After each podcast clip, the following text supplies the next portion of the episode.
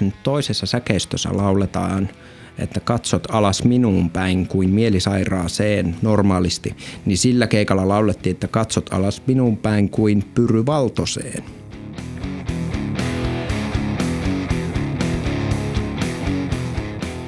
Toi oli tämän jakson vieras Pyry Valtonen, joka on erittäin syvällä Apulannassa. Tämä on podcasti 90-luvun alun vaihtoehtorokista ja etenkin nimenomaan siitä, miten se muutti maailmaa. Ja tämä on, tämä on rakkauskirja. Tämä on rakkauskirja aikakaudella, jolloin ulkopuolisuus oli siistiä ja kasarin kiiltokuvamaailma muuttui ihan hetkessä vanhanaikaiseksi. Tämä on Kaikki rakastaa Ysäriä ja mä oon Henri Lehto. Aikaan, jolloin interaktiivista viihdettä edusti Jukka-Pekka Palon juontama Megavisa –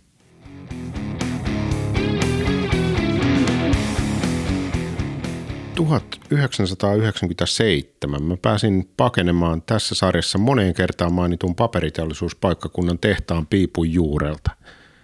Rahaa ei hirveästi ollut, mutta tuossa vaiheessa toivoa oli kyllä sitäkin enemmän. Se, se oli olennainen ero tuohon aiempaan meininkiin. Toivo oli ihan uusi elementti mulle. Mä muutin Pohjoishaakan pieneen soluasuntoon. Sen vuokra oli 6500 markkaa, eli nykyrahassa arviolta ää, ei mitään. Sen kun mä istuskelin siellä 70-luvun betonielementtitalossa pienessä huoneessa, niin silloin mä ajattelin, että tämä ei ole kyllä mitään niin kuin rokkitähtielämä, ei rokkitähdet asu tälleen. Niin mä ajattelin, mutta mä olin ihan väärässä, koska D-rapussa asu Apulannan Toni. Se oli just julkaissut ehjälevyn ja siinä sitten aiemmalla EPltä tutun Mitä kuuluu hitin menestyksellä noussut maan suureen suosioon ja sitten suoraan mun yläpuolella asu tehosekottimen Otto ja se oli just julkaissut Köyhät syntiset levyn Come on baby yeah hitin. Niin silloin mä tajusin, että niin tällainen tämä Suomi on, että samanlaisia persaukisia opiskelijoita ne rockistarat silloinkin on. Ihan samanlaisia kuin mä. Tai no siis se rockistaraus niillä oli, mutta niin kuin kämpät oli samanlaisia. Ja ehkä tämän takia ekalla kaudella tässä podcastissa mä pitäydyin tällaisissa niin kuin etäisissä ulkomaan tähdissä, koska ne tuntui sellaisilta niin kuin saavuttamattomilta, niin kuin täysin ulkoavaruudelta.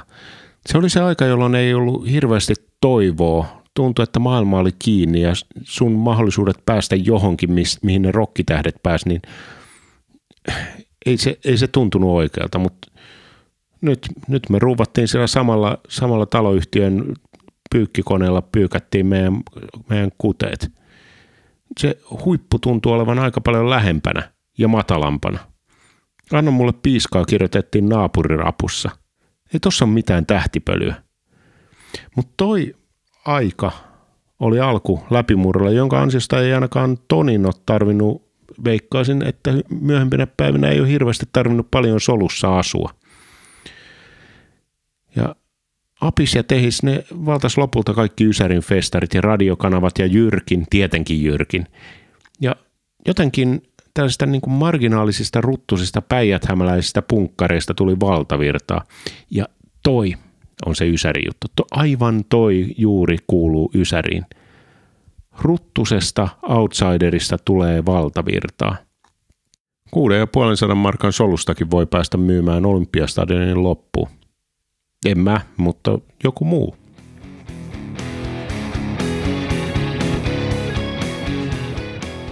Ja homma lähtee käyntiin niin kuin monta kertaa aiemminkin, eli miten me esitellään sut yleisölle tässä yhteydessä? Kuka oot ja mikä sun nimi on? No tervepä terve, mi on Valtosen Pyry ja monelle me on tuttu baarista, tai sitten me on tuttu, aika monelle ystäväpiirin ulkopuoliselle me on tuttu stand-up-lavoilta ja sullekin sitä kautta tuttu ja sitten saat olla tuttu baarista tai ravintolakeittiöstä tai vaikka Apulanta-yhtyeen keikalta. Ja tässä päästiin suoraan siihen ytimeen, eli Apulanta. Aika, aika nokkela tuommoinen aasinsilta tuohon kärkeen. Sulla on kissa, aika ison kissan kokoinen Apulanta-logo logo tuossa rinnuksissa. Että. Kyllä, laitoin ihan teemapaijan päälle. Juhlapaita, tämä on mer- tärkeä paita. Sulla on, sulla on myös tatu, kuppi kahvia kädessä ja tatuointi mustasta kahvista kuksessa taitaa olla. Kyllä, kyllä. On, onko sulla apulanta-tatuointia? On itse asiassa useampia. Use, useampia, tai ne ei välttämättä suoranaisia apulantaan liittyviä. Toki myös logo löytyy ihosta jalasta ja se oli minun ensimmäinen apulanta-tatuointi. Totta Sitten kai. löytyy Virtasen Tontsan Plektrasta ja entisen basistin Sami Lehtisen Plektrasta kuvat. Se oli semmoinen hieno kohtaaminen. Sami ei sitä oikein ymmärtänyt, että joku oli tuommoisen voinut. Ja varsinkin on nämä näyttää molemmat, että joku pikkulapsi olisi piirtänyt. Ne kysyivät, että onko joku sukulainen piirtänyt. niin se on, mutta ne on semmoisia muistoja. Ja sitten on niinku tuosta muutamia semmoisia hahmotelmia tai semmoisia, jotka jollain tavalla liittyy yhtyeeseen.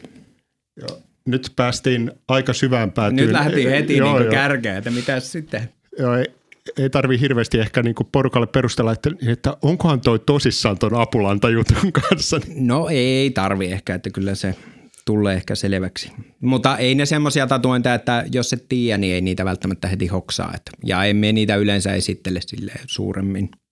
Aivan. Tämä, tämä yhteys ehkä on sellainen, että se on kohtuullista. No tässä voi sen mainita, että on tullut otettua kuvia, Kyllä. kuvia myös siitä. Äh, kun mennään taaksepäin historiaan, niin äh, lähdetään siitä ensin, että minkä ikäinen sä oot tällä hetkellä? Tällä hetkellä on 34 ja puoli. Okei, Täytän 35. Minä aloin miettiä muuten, kun tämä on kaikki rakastaa ysääriä, niin mikä on nuorin haast- haastateltava, joka tässä on ollut, tai vieras? Toistaiseksi sä oot nuorin, mutta On tulossa. huomenna on tulossa vielä nuorempi. Joo, kun minä aloin miettiä, kun eihän me niinku tavallaan Ysärillä ollutko, no aika nuori, 88 me on syntynyt, niin siinä loppupuolella, niin, mutta on me sitten ollut loppuysärillä sitten semmoinen, että on musiikkia voinut kuunnella. Joo, ja pohjimmiltaan tämä, on kuitenkin niin kuin sellaista ysärihenkisestä. Niin, totta Eikä- joo, eikä silleen, että minkälaista sinun elämä oli Ysäri. Tai se, että joo, joo. Joo, että tämä on, tämä on niin kuin ysäri, ysärihenkisestä ja siitä, nimenomaan siitä vaihtoehtoisuudesta, että se vaihtoehtoisuus on siinä se, Joo, että esimerkiksi se Smashing Pumpkins tarina, niin sehän lähti ensimmäinen kesäkuuta 98, joka on niin kuin aika niin pääty, joo. päädyssä jo. Niin ettei mennä keskitytä liikaa siihen vuosilukuihin. Tai Juuri siihen. näin. No niin. Mikä oli sun ensimmäinen kohtaaminen Apulannan musiikin kanssa? Miltä se tuntui ja missä se oli? ensimmäinen semmoinen, minkä minä muistan, niin se on ollut Mitä kuuluu kappale. Se on ollut jossain ohjelmassa. Minä en va- varma, se ei ollut Jyrki. Se on, minä muistan sen lavan, että se oli semmoinen neljämisen riehu. Se saattoi olla myös joko, oliko se top 40 vai listaohjelma. Jompikumpi, minä en muista, mutta se on ollut y- 96, koska Tonilla oli silloin hiukset päässä se Kurt Cobainin kampaus. Ja sitten tuota, siinä he soittivat mitä kuuluu kappaleen. Ja silloin me mietin, katoin sitä ja mietin, että apulanta, no tämähän on vähän sama kuin mitä on Rasmus ja juustopäät. Eli ei, en tiennyt yhtään mistä puhut, että kun jos miettii juustopäätä ja Rasmusta, ei Rasmus, vaan Rasmus, niin se aika kaukana oltiin siitä. Mutta silloin sen me muistan, että se on varmasti eka, missä me on, tai semmoisen, minkä me muistan, missä me on sen nähnyt. Toihan oli se aika, jolloin niin kuin maailma näytti erilaiselta. Apulanta oli Rosonen punkahtava bändi. Rasmus kuulosti ihan Red Hot Chili Peppersiltä Jep. ja juustopäät Oli olemassa. Oli, on, on se taas Aiko olemassa. onko? On, Onko ne on, ne tehnyt on tehnyt comebackin? Ai jaa, pitääpä kuunnella, pitääpä kuunnella. Kyllä, ne ei voi lopettaa. Totta, aika nokkela. Tuosta kuulijat voi sitten onkia, oliko siinä jotakin? Mm-hmm. Tämä, Kyllä. on, tämä, on, tämä on tällainen niin kuin vahvasti intertekstuaalinen podcast. sitä tämä on, sitä tää on. Mutta joo, se oli semmoinen eka, mutta silloin se ei vielä niin kolahtanut, että se tuli vasta myöhemmin sitten. Minkä ikäisenä se sitten kunnolla kolahti? Se oli, silloin mennään vuoteen 97 ja keissää, että Rantarokki 97, se on, hetkonen, eikö se ollut juhannusfestivaali? Kyllä. Niin tuota, joskus niihin aikoihin me on ollut, mitä me on silloin ollut? Onko me ollut kahdeksan ja puoli vuotias? Joo, suunnilleen. Alle yhdeksänvuotias, niin se oli se, että kun Jyrki-ohjelma muistaakseni tai joku ohjelma näytti sen keikan telekkarissa. Ja se löytyy myös, se keikka löytyy myös YouTubesta, kannattaa katsoa, siinä on semmoista fiilistelyä. Ja edelleen me katoin sen vasta sen YouTubesta, niin se on hauska miten muistaa, että kun joku kappale loppuu, niin muistaa mikä alkaa seuraavaksi.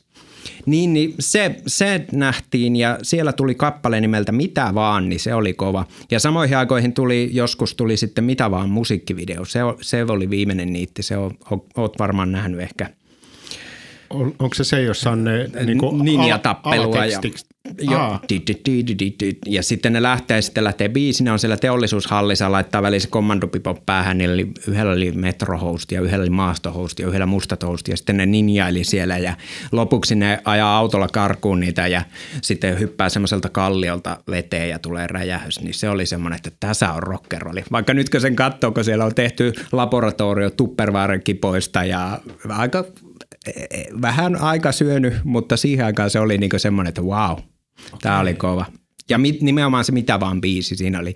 No siinä on tarttuva kertsi. Mä tein ihan mitä vaan. Nä, nä, nä. Joo, joo, mä sekoitan varmaan. Mä sekoitin siihen biisiin, jossa, jossa niinku kysellään Tonilta, että onko noussut Ah, kusi niin päähän. joo, ja siinä, noussut, niin ja sitten siellä se luetellaan niitä kusipäähän, oli vielä niinku yhteen kirjoitettu. Ja onko jostakin. noussut kusipäähän? Joo, se on toi, toi, toi, toi liikaa. Kuulostaisi loogiselta, koska siinä olisi temaattinen yhteys. Niin. Tähän silleen, että mä leikkaan sut vastaamaan niin kuin siellä Niin, me luettelen nyt kaikki sen ajan sinkkubiisit tähän, että sieltä joku, itse asiassa voisi olla liikaa ja se on ollut samoihin aikoihin, koska silloinhan ne sinkut tuli, ne julkaistiin, ne oli tuota, semmoiset, siinä on ne panterit, leopardit, mikä eläin se on mm. se pilkullinen, niin liikaa ja mitä vaan, niin molemmissa oli ja sitten niistä tuli yhdessä se. Niin se on ollut aika varmaan liikaa, joo. Oliko se niitä 10 markan sinkkuja? Joo, taisi olla joo. Hetkonen, alko, alkoi se silloin joo, koska Anna mulle piiskaa taisi olla eka niitä 10 markan sinkkuja, mikä oli sitten, siitä ei tykännyt isojen levyyhtiöiden jehut. Kyllä. Mutta joo, se oli, mitä vaan. Ja varsinkin, saanko me selittää siitä? Me, Anna palaa. Anna palaa. Me, me, mulla on Nyt mikrofoni. Ja mulla on mikrofoni, nyt me saan puhua. Kerrankin joku kuuntelee. Nyt menee kortille. niin siis se, se, miten me kuunneltiin sitten sitä, kun eihän silloin, me, mennään myöhemmin siihen, missä me asustin silloin, mutta sanotaanko näin, että ei ollut levykauppaa ihan lähellä ja muuta, niin se oli haastava löytää sitä musiikkia, niin me nauhoitettiin se, se oli nauhoitettu se rantarokkikeikka VHS-kasetille, ja sitten kun se piti saada semmoisen kuntoon, että sitä voi kuunnella muuallakin, niin se piti nauhoittaa kasettimankalle. Ja se oli hyvä, kun se niin laitettiin vaan VHSltä pyöriin ja sitten mankka viereen nauhoittaa. Ja sitten kaikki ylimääräiset äänet siihen kuuluu. Ja si- siinäkin mikä oli se meidän nauhoite naapurin tuota, naapurin leikkimökissä kuunneltiin, niin siellä välissä kuuluu silleen, Make, tuu syömään! Ja sitten jatku biisi, kun ei, ei paljon, kun miettii, että nykypäivänä jos joku silleen, että haluanpa kuunnella Apulantaa, se menee Spotifyhin ja siellä on koko tuotanto, niin se oli vähän haastavaa ja sitä kasettia kuunneltiin sitten tosi paljon. Ja siitä se jäi just, että muistaa se aina seuraavan biisin ja muuta, että siellä on klassikoita. Ja sitten just se, että kun se on ollut vähän erilainen se settilista siihen aikaan, kun ei ollut ihan noita hittibiisejä samalla lailla, että nyt meet festareille, niin voisi soittaa kolme keikkaa putkeen pelkkiä hittejä, niin se, että silloin kun oli se muutama hittibiisi ja sitten oli niitä mu- muita levyjen biisejä, niin se oli erittäin hieno, kova kattaus. Ne- Se oli, se oli sitä aikaa, jolloin, jolloin ainakin mulle se näyttäytyi silleen, että, että niin Tonilla oli ihan holtittoman kova toi kertosäekkynä, mutta ei, säkeistöt ei vielä ollut niin, Niin siinä ehkä vähän, joo, joo, joo, että se vaati, että panostettiin niin kertosäkeisiin ja se on. Mutta toisaalta se on ollut myös vahvuus näinäkin päivinä sitten, että se kertsit. Historia näyttää, että toi strategia vaikutti aika hyvin toimivalta. Joo, se, se on aika toimiva. Et vaikka mitä kuuluun, kuuluun säkeistön melodia ei, ei välttämättä ole kaikkein niin kuin kummallisin, niin jumala avita, kun räjähtää, kun joo, joo, kyllä se tulee. pölähtää sitten sieltä, että hyvin lähtee. Sä viittasit tuossa niin, äh, siihen maisemaan, jossa sä olit silloin, jotta me saadaan, saadaan niin taustaa tälle keskustelulle, niin Joo. millaisessa ympäristössä sä olit, jos ihmiset ei ole vielä aivan aavistanut tuosta tosta sun kahdentuvasta ällästä? niin jo. Joo, siis tuota, oltiin kuule Rovaniemellä, eikä edes ihan Rovaniemellä, vaan Rovaniemeltä 20 kilsaa pohjoiseen Sinettä-niminen kylä. Sinettä, pistäkää mieleen, siitä kuullaan vielä. Niin, niin tuota, Sinetän kylässä oltiin ja se on semmoinen, en tiedä paljonhan siellä silloin olisi ollut asukkaita, mutta siellä tällä hetkellä on joku 5, 6, 700 ihmistä asukkaita ja hyvin pieni kylä. Semmoinen, että kun astut takaovesta, niin se oot keskellä mettää. Niin siinä oli sitten se naapurin make, jonka luona kuunneltiin apulantaa. Ja siinä se sitten olikin, että mitä siellä tehtiin. Se oli sinettäläinen skene. Joo, siinä oli se Sinetä Apulanta skene. Itse asiassa muuten niihin aikoihin, just kun mitä kuuluu lähti isosti, niin siihen aikaan jotenkin tosi monet kuunteli, tai paljon porukka kuunteli, että kyllä niin kuin meidänkin koulussa siellä, niin se oli niin kuin tosi iso juttu jossain siinä ikäpolovissa, että – Oliko Rollassa kuitenkin niin kuin levyjä niin laajalti saatavilla, että, että sieltä sitten sai niin kuin, niin kuin apulannan sinkkujakin vai? No siinä oli niin kuin, kyllä niin kuin Prisma, Prisma oli meidän niin kuin, kovin levykauppa, että siellä levyvalikoima siinä on, että otako apulantaa vai kake randeliinia. no ei nyt ihan, mutta se, että kyllä siellä oli niin CD-sinkkujakin oli. Okei. Okay. Ja sitten oli muuten nyt tämä lähtee ihan sivuraiteille, mutta tämä on tässä. minun kanssa semmoista. Mutta siis kun just edellä mainitut singlet, missä on se nyt kissaeläin, mitä, mikä nyt on varmaan leopardi, panteri. No ihan sama, se pilikukas kissaeläin. Gepardihan se on. Eikö, no ihan sama, se ei ole tässä se pääpointti. Niin, niin siis 90-luvun lopulla Sinetän suurimpia pelkoja oli äh, saatanan palavojat. Ja sitten kun me oltiin Apulanna jos, jossain lehdessä suosikissa tai jossain me oltiin nähty, että hei Apulannalla on tämmöinen single, mitä vaan ja sitten siinä on se Panterin kuva ja sitten meidän äiti oli jostain lukenut, että Pantera on saatanan palavoja musiikkia. Sitten me ei saatu sitä CD-sinkkua sen takia, kun äiti luuli, että se on joku Panteran levy, joka on saatanan palavoja musiikkia. Ja sitten me joudutaan vaikeuksiin sen kanssa, että me ei saatu sitä singleä ostettua. Mutta sitten me saatiin ostettua tämä sinkkukokoelma 93-97, joka sisältää sen mitä, mitä vaan sinkunkin. Mutta joo, se oli niin hyvä se mielikuva, että Pantera kyllä se on saatanan palvojen musiikkia. Joo, tota, Panteran saatanan pal- palvojuus saattaa olla myös vähän kyseenalaista. Että. Joo, ja sitten ylipäätään tuo, että tuommoinen peleko, että nyt pelata, pelätään saatanan palvojia. Kyllä niin kuin jos Apulannan, Apulannan sinkun ostaa, niin välittömästi Cowboys from Hell tulee ovesta sarana puolelta sisään. on, on, on, on. Sinettään. Sinettään, sinne se ekana löytää. Joo, mutta sitten ei saatu sitä ostettua. Kun, no. Oli, oliko sinä tässä yhtään tällaista, että oliko siellä ketään, joka niinku oikeasti sitten harrasteli näitä saatanan palvontajuttuja? En mietiä, oliko siellä vai oliko siellä vaan niitä, joilla oli joku Cradle of Filthy paita päällä ja mustaksi värjätty tukka ja vähän mustaa huulipunaa ja sitten oltiin sillä mutta ei, ei siellä varmaan ollut, mutta ehkä siinä oli uutisoitu jotakin näitä rituaalin te, rituaalimurhan tehneitä ihmisiä tai jotakin. En tiedä, mistä se on lähtenyt, mutta se oli ihan todellinen pelko, että saatanan palvelut tulee. Nyt tämän podcastin jälkeen ne saatanan palvelut ettiin minut kohtaan Sillä, että miksi et sä antanut meille tunnustusta, että niin. me yritettiin tehdä PR sinne tässä ja laitettiin niin. se pantera prismaa ja en mieti. Kyllä, kyllä, niin kuin, kyllä Tervakoskellakin oli niin kuin saatana läsnä koko ajan, mutta se oli kyllä ihan pelkästään läpällä, että kyllä siellä oli vahva black metal skene ja, joo, joo, joo. ja, ja niin kuin kaikessa oli 666, mutta eihän siis, eihän kukaan tosissaan no, niin, ollut. Niin, niin, en tiedä sitten, onko se joku pienten, että aika lintukodosesta elettiin, että siellä oli niin kuin pahimmat pelot oli hittolainen kun elämä olisi helpompaa, helpompaa nytkin, kun ei tarvitsisi miettiä mistään niin kuin asuntolainojen korko, korko niin. Niin, tuosta niin Euribor-koroista, vaan siitä, että niin kuin, tuleeko saatanan palvojat vai ei. Ehkä ne huomenna tulee ne saatanan palvojat.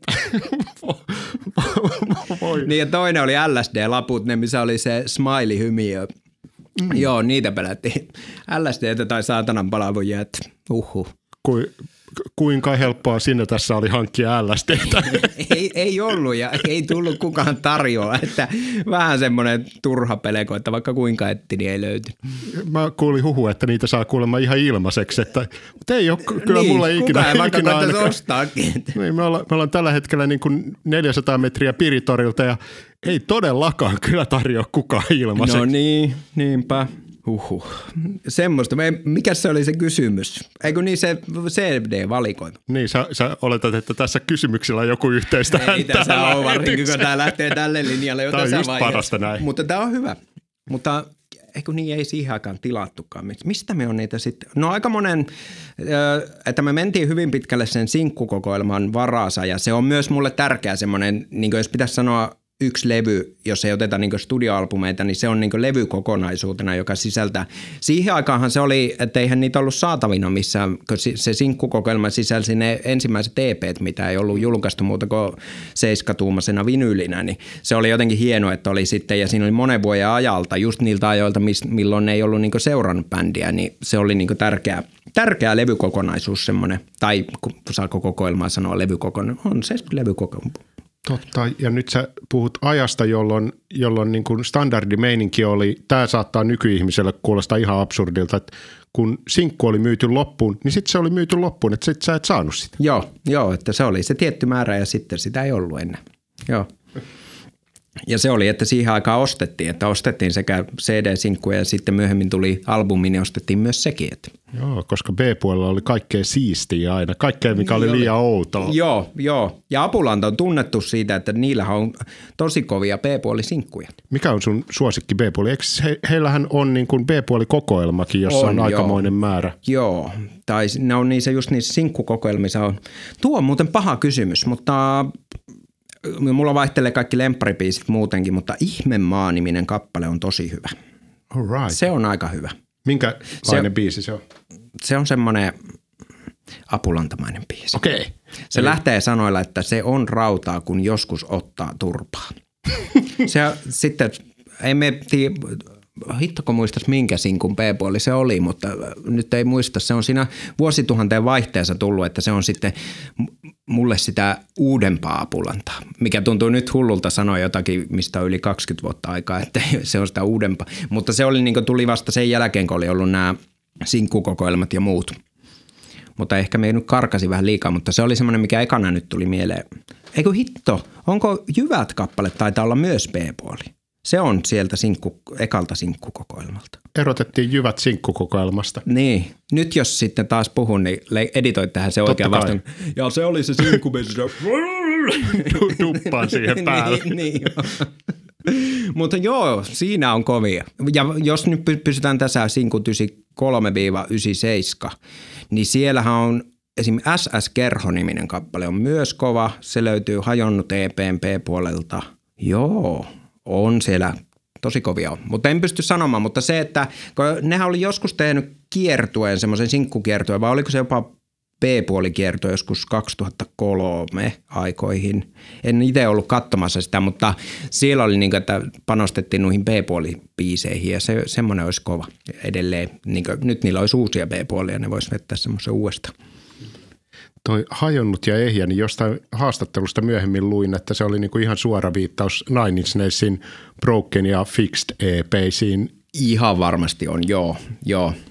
Ilme, ja se, joo. ilmeisen laajat vaikutteet. On, on ja sitten se, että on varmasti niin vaikutteita on käytetty myös ihan häikä, häikäilemättömästi, mutta se on... Niin, toi hei hei mitä kuuluu, niin siinä taitaa olla saamat soinnut kuin Offspringin self-esteemissä. On joo, ja sitten itse asiassa se kertsi-melodia on Michael Jacksonilta pöllitty. To, Toni on jossain, en muista nyt sitä mikä biisi se on, mutta siinä on hyvin samanlainen se. Joo, en tiedä saiko tämän paljasta. Minusta me on lukenut toi jostain, että se on ihan virallista julkista tietoa. Joo, ja soin, sointukierrot, niin tuskin. Ei, ei tuskin ne mulla... hirveän tuota, silleen niin itse keksi persoonallisen. no, ei, no, ei ole kukaan ennen aloittanut A-mollista ja jatkanut kyllä, ähvää. Kyllähän niin Apulanta on keksinyt kaikki sointukierrot, mitä on. Ja soinnut. soinnut, kyllä. Että tästä nyt Toni Virtaselle terveisiä, jos kuuntelet, että hyvä kun oot keksinyt soinnut. joo, joo, helpottaa soittamista tosi niin, paljon. Oh, eikä kukaan ole tehnyt niitä aikaisemmin. Mutta siis Hajonnut EP on yksi merkittävimpiä teoksia, mitä on, tai no se on varmaan myös bändin uralta. Että jos ne ei olisi tehnyt sitä sen ekan levyn jälkeen, Attack of the Isle Peoplein jälkeen, niin en tiedä, olisiko ne tuolla soittelemassa enää stadioneilla ja muualla. Että siinähän on se, tai mitä kuuluu kappaleen merkitys niin art, bändin uralla on, niin kuin, ei sitä voi varmaan niin kuin, vähätellä liikaa, se on kova. Ja, se on, ja myös se itse asiassa se äh, hajonnut EPn kansi on myös äh, tatuointitaiteena minun ihossani. Uh. Se on siis sillä mielellä, että se on merkittävä. Ja kerran Tavastialla ne soitti EPn jokaista biisistä pätkän ja omisti Rovaniemen pojalle. Se oli hieno hetki. Ja koska ne ei ole tyyli varmaan hetkeen, so, no so, on ne varmaan soittanut niitä biisiä. Eikä ne soittanut kokoon. Mutta hei, tämä tarina on paljon parempi, parempi jos On todetaan, että tämä oli näitä uni, juttuja. totaalisen uniikki. Joo. Mikään mitä me tässä puhun, niin ei kyllä pidä paikkansa, mutta kattokaa Wikipediasta sitten faktat. Niin, Joo. Pyry, jos Joo. se on sinun nimesi. niin, niin. Mikä pyry? Mistä pyrystä? Onko mä olevani joku pyry? oi, oi, joo. Mikä oli se ikä, jossa sun toi Apulanta-fanitus oli ka- kaikkein kovimmassa huipussa? Kyllä se on ollut silloin niihin aikoihin, siis kun se oli se pikkupyry siellä innostu siitä ja tämä oli maailman siisteintä, niin just se, se 97, 98, 99kin vielä. Silloin me näin bändi ensimmäisen kerran livenä, se oli merkittävä. Ja sitten niin kuin, Mikä ikä, nyt Ah. porukka saattoi unohtaa, Ai niin, eli, mikä eli käytännössä mä unohdin, että mi- mikä sun syntymävuosi oli. 88, että me ollut silloin 99 vappuna, niin me ollut semmoinen joku vähän yli 10-vuotias. Sä oot aika etu, etukennossa lähtenyt keikoille, että mä olin Joo. paljon vanhempi. Ah, ko, siis, no siinä kävi silleen, että minä olisin halunnut mennä katsoa, taas tulee äitistä hyötä.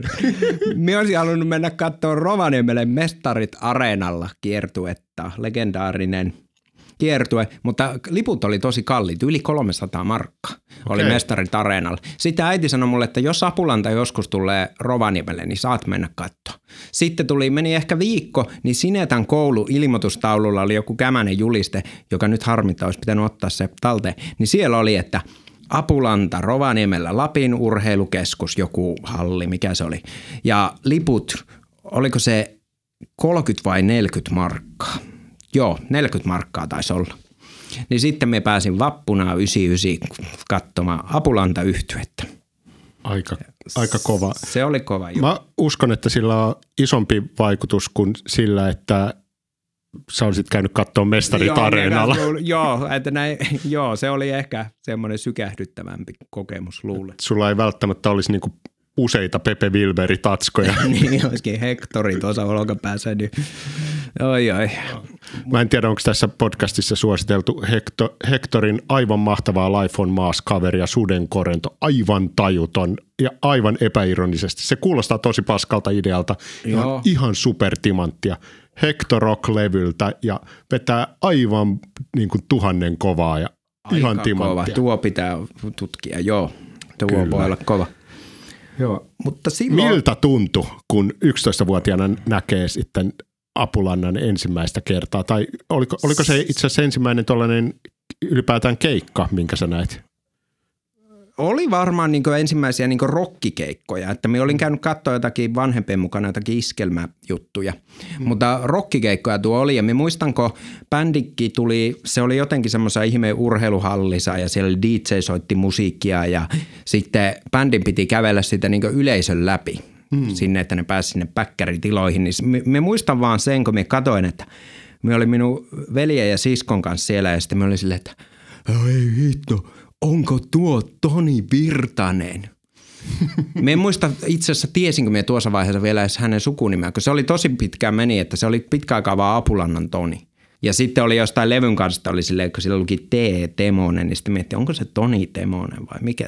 Ja, mutta se oli joo semmoinen, se oli niinku wow. Ja sitten se, että kun sen näki jostain niin kahden metrin etäisyydeltä sen, jota olet niin pari vuotta siinä kerran, se oli jo pitkä tai niin iso osa elämästä se, että kymmenvuotiaana olet kaksi vuotta fanittanut jotakin, niin sitten kun näet sen, niin on semmoinen wow.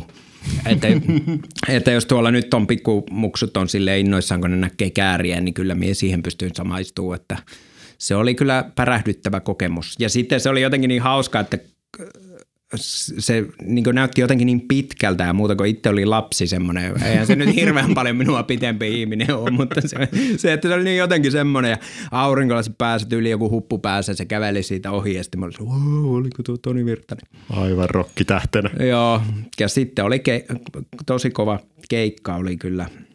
Ja silloinkin just ne, että ne setti, setti, settilistat oli kyllä semmoisia, että biisilistat, että siellä oli kyllä kaikki, kaikki klassikot, mitä oli kasettimankasta kuunneltu.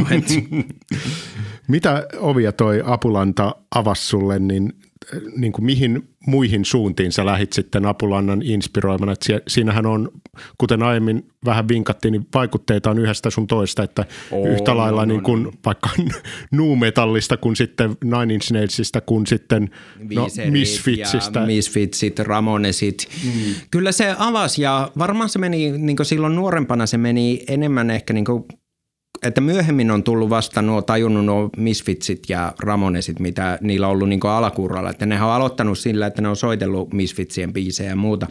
Että ne, ne me on löytänyt ehkä vähän vanhempana, mutta silloin me löysin niin just näitä levyyhtiön bändejä.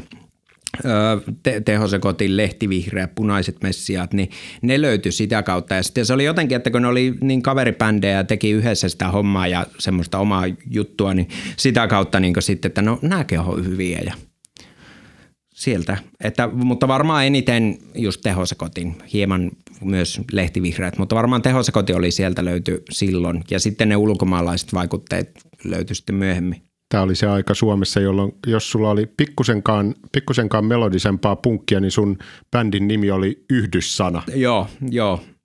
Ihan sama mikä se on, onko se punaiset messiat vai lehtivihreä vai... Lehtivihreät, no. apulanta, tehosakot. Se, mm. se tuntui melkein niin kuin skabalta, että kuka, kuka keksii, kuka keksii niin kuin sellaisen, jolla ei ole mitään tekemistä minkään kanssa. Jep, jep. Mutta on joo. Levyyhtiön bändit oli kyllä ja sitten me tykkäsin muutenkin siitä niin levyyhtiö, levyyhtiö meiningistä, että jos kukaan oikea levyyhtiö tai isot levyyhtiöt ei huoli teidän bändiä, niin sitten perustetaan levyyhtiö. Ja sitten mikä laitetaan levyyhtiölle nimeksi? No laitetaan levyyhtiö. Sitten ne julkais lehteä, jonka nimi oli Lehti. niin kuin tämmöisiä. Not to be confused ton myöhempien aikojen lehden kanssa. joo, joo. Ja koska kaikki on yhteydessä, niin tämän podcastin ensimmäisenä vieraana oli tyyppi, joka perusti lehden. Ah, niin, lehtille. Joo, sen. Kyllä. Joo. Eli kaikki, kaikki, on kaikki yhteydessä. Suomi on niin pieni. Onko tämä salaliitto vai onko Suomi onko? pieni? Voitte miettiä sitä jossain salaliittopodcastissa. Miten se Henry Lehdo podcastin? niin, että... Ne vähän vinkkejä tulee joka jaksosta. Että... Koska se paljastaa, että se on lisko? Niin. Toisin kuin monet, monet nuo aiemmat jaksot, niin – sun toi kasvu, kasvutarina on paljon aikaisemmassa vaiheessa tämän, tämän bändin kanssa, eli sä olit niin kuin jo ala-asteella lähit tähän ja, Joo. ja koska tähän päivään asti on menty, niin sä oot kasvanut Apulannan kanssa. Millaisessa roolissa sä näit, jos, jos otetaan tällaisia niin kuin kliseisiä stereotypioita Jenkki High School-leffoista, että siellä on ne urheilujävät, sitten siellä on ne gootit, sitten siellä on ne, ne niin kuin jokit ja sitten siellä on ne nörtit, sitten siellä on ne outoilijat, niin löydätkö sä itseäsi niin kuin kouluaikana mistään näistä stereotypioista? Se on vähän vaikea. Me luulen, että me ollut jossain siellä seilailu vähän niin kuin välimaastossa. Että semmoinen, ei me mikään koulun suositu ihminen ollut, mutta me tulin kaikkien kanssa aika hyvin toimeen ja ei, en mieti aina kokenut omanlaista olemista ja välissä ulkopuolisuutta ja välissä sitä, että kuuluu porukkaa ja muuta, että – mutta ei ole mitään sellaista selkeää, että pystyisi sanoa. Ainakaan siellä urheilijaporukassa en ole. Terveisiä vaan ala-asteen liikunnanopettajille, että sori. Mutta semmoinen niin aika, vähän semmoinen kaikkien kaveri ja semmoinen – Sehän ei ole lainkaan punk. niin, niin. Tulee toimeen ihmisten kanssa. Joo, Hyvänen aika. Joo, se, että kyllä me sanoin, että ei ole ikinä. Vaikka mulla oli silloin ekalla apulanna keikalla, mulla oli vihreäksi väretty tukka ja me luuli olevani tosi punk, mutta en ollut hirveän punk, enkä ole sen jälkeenkään ollut kovin punk. Ehkä jollain tasolla pienillä vastustuksilla yhteiskuntaa kohtaan, mutta hyvin vähän. Joo, ja Apulannan tota, punkkiutta, niin siitä, siitähän on ollut, jossain vaiheessa siitä oli hirveä, niin kuin, että onko ne punk vai no, eikö joo, ne ole. Joo, mikä, joo. mikä sun suhtautuminen siihen keskusteluun on? Mä vähän paljastin mun äänenpainoa. Joo, joo, joo. Se, no minun suhtautuminen on vähän semmoinen, että ei, heillä on tiettyjä, se, ja en tiedä, tarviko, tai semmoinen, mie itse koe, että sitä pitäisi niin hirveästi määritellä. Eihän hyvin vähän ne on punk, tai on ne varmaan asenteelta ja tekemiseltään hyvinkin punk, mutta en mies tiedä, että se musiikki, kyllähän se on ollut aika punkkia silloin alkuaikoina varsinkin ja muuta, mutta se, että äh, ihmiset bändi kehittyy ja elämä menee eteenpäin ja ihmiset kasvaa, niin kyllähän se on muuttunut siinä vuosien varrella. Mutta kyllä me luulen, että siellä on asenteessa ja siinä tekemisessä, mitä ne saa niin aika aika omia juttuja tehdä, niin siellä on semmoisia vivahteita, mutta ei me nyt lähti, kyllä me ymmärrän, jos joku niin oikeasti joku punkkari, joka on ennen niin minun vastakohta, no ei nyt ihan vastakohta, mutta jos ne ovat sitä mieltä, että se ei ole punk, niin se on ihan fine. Kaikki saa olla mitä mieltä vaan, mutta minusta vähän niin turha keskustelu ehkä jossain määrin. Joo, voi olla, että aika moni keesi lässähtää, kun mietitään, että niin Apulannan tyypit on periaatteessa niin kuin sijoitusyhtiön kaksi pääosakasta. Joo, joo. Tuolla, mutta minusta se on aika hauskaa, että se pystyt sieltä – Heinola peräkylistä jostain kellarista lähtee soitetta räminärokkia ja soittimia, mitä että edes tiedä, mitä ne on melkein. Ja sitten sieltä vuosia myöhemmin yhtäkkiä tuolla pyörittää miljoona bisnestä pyörittämässä, niin on se tavallaan, että ja se, että ei ne varmaan olisi itsekään halunnut tehdä ihan koko ikää semmoista. Niin, Mutta niin tavallaan se on ihan oikein, että se on ollut minusta hieno kasvutarina. Niin, kasisalilla 30 markan keikkoja, mm. keikkoja random junnuille. Niin. niin, että teenkö sitä vai käynkö sitten tuolla Olympiastadionilla ja sen lisäksi tuossa ostele vähän taloja Tampereelta, joita ollaan remontoimaan. Ja, ja Voice of Finlandissa niin käydä siellä kenen, vähän. kenen ura lähtee seuraavana niin. Ei, minusta siis se on hieno, että ne on Ehkä siinä oli myös aikakausi juttu, kun niin. Ysärillä, Ysärillä oli etenkin Jenkeissä, mutta kyllä myös Suomessa tämä niinku selling out juttu. Joo.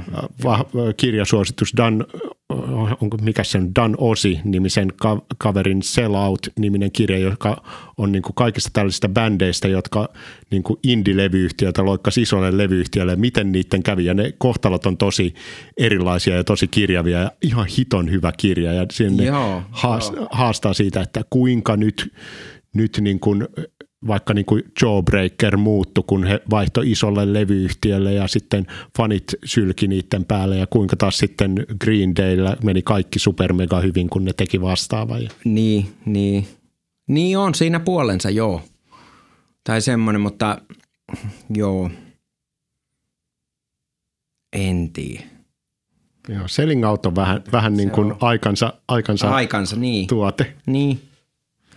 Ja se on, mutta just se, että Apulanta on saanut tehdä koko uransa niin aika lailla varmaan mitä ne haluaa tehdä. Ja mikä se oli, kun levyyhtiö lopetti silloin, nyt olisi taas hyvä, kun muistaa sen levy, mikä se on, kun ne julkaisi oman e-, ensimmäisen omakustanne levynsä silloin joskus 2000 jotakin, niin kuin, että ne oli tehnyt jo jonkun kahdeksan levyä pohjille ja sitten niin julkaisi omaa kustanteen, niin se, sekin on jo ihan hauska. Ei tarvi isoja levyyhtiöitä siihen.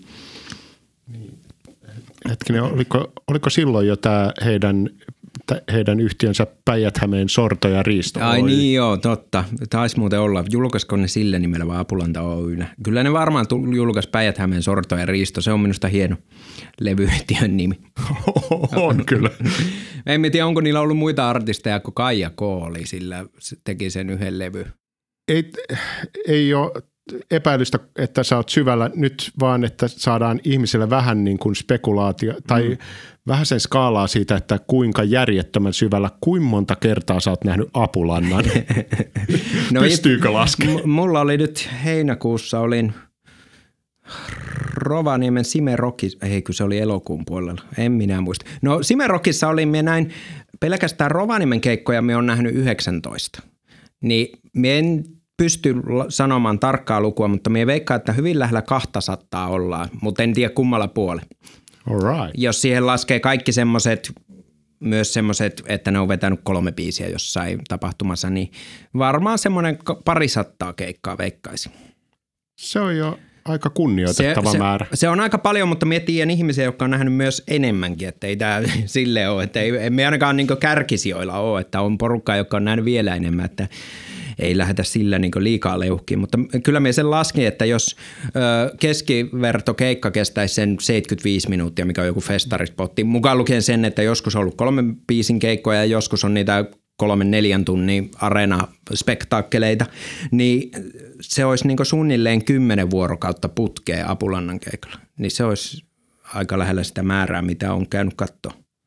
Eli mulla on mennyt kymmenen päivää. Senkään ajan olisi voinut olla vaikka töissä. no ei Sitten sit sä olisit saanut pari, pari euroa, mutta niin kuin toi, toi pysyy sun mukana niin joo, aina. Joo, joo. Se on kyllä semmoisia muistoja, mitä ei niinku rahalla saa eikä. Tai siis rahallahan ne sai.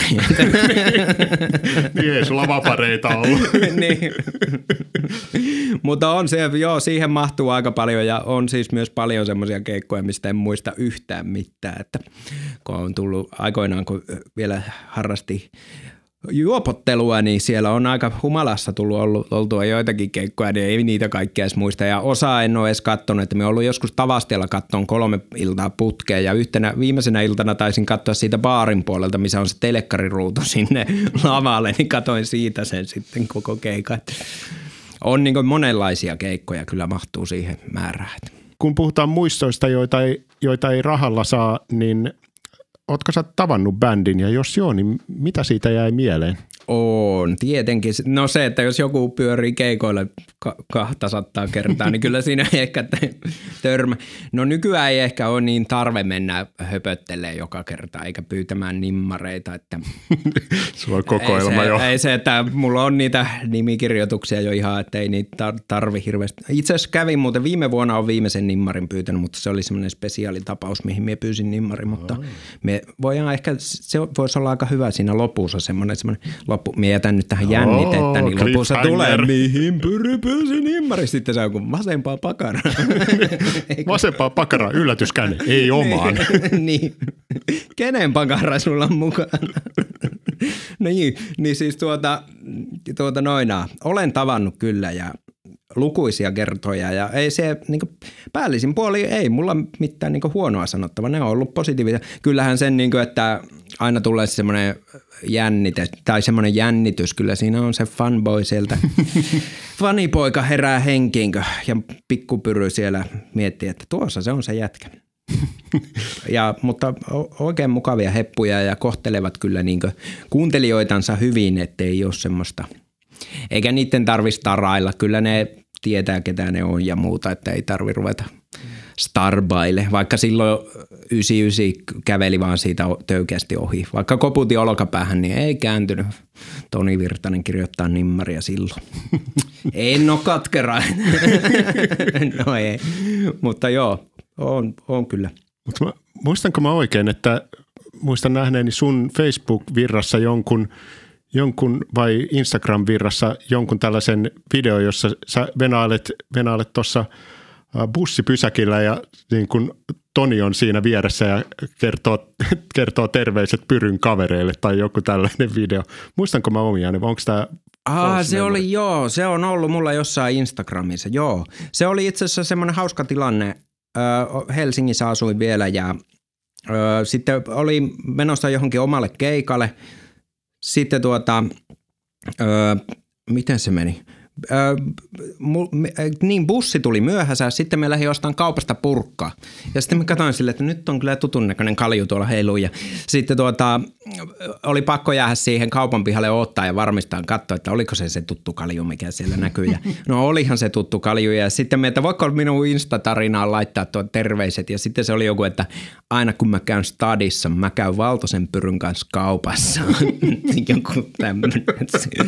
ja se oli just joku, mi oli edellisenä päivänä vai muutama päivä aikaisemmin jostain keikalla. Ne oli jossain Kaisanimen puistossa keikalla sille päivittynyt. Ja sitten se on seuraavaksi se on Pyry Valtosen kanssa kaupassa. että semmoisia ne rokkitähdet tekee, ne käy välissä kaupassa.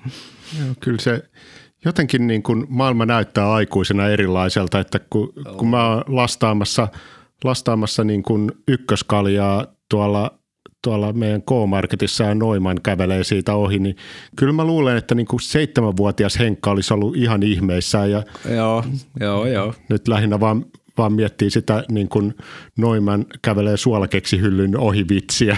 niin, totta. Nyt taas kuulijat voi miettiä, että mikä se olisi. Mm-hmm.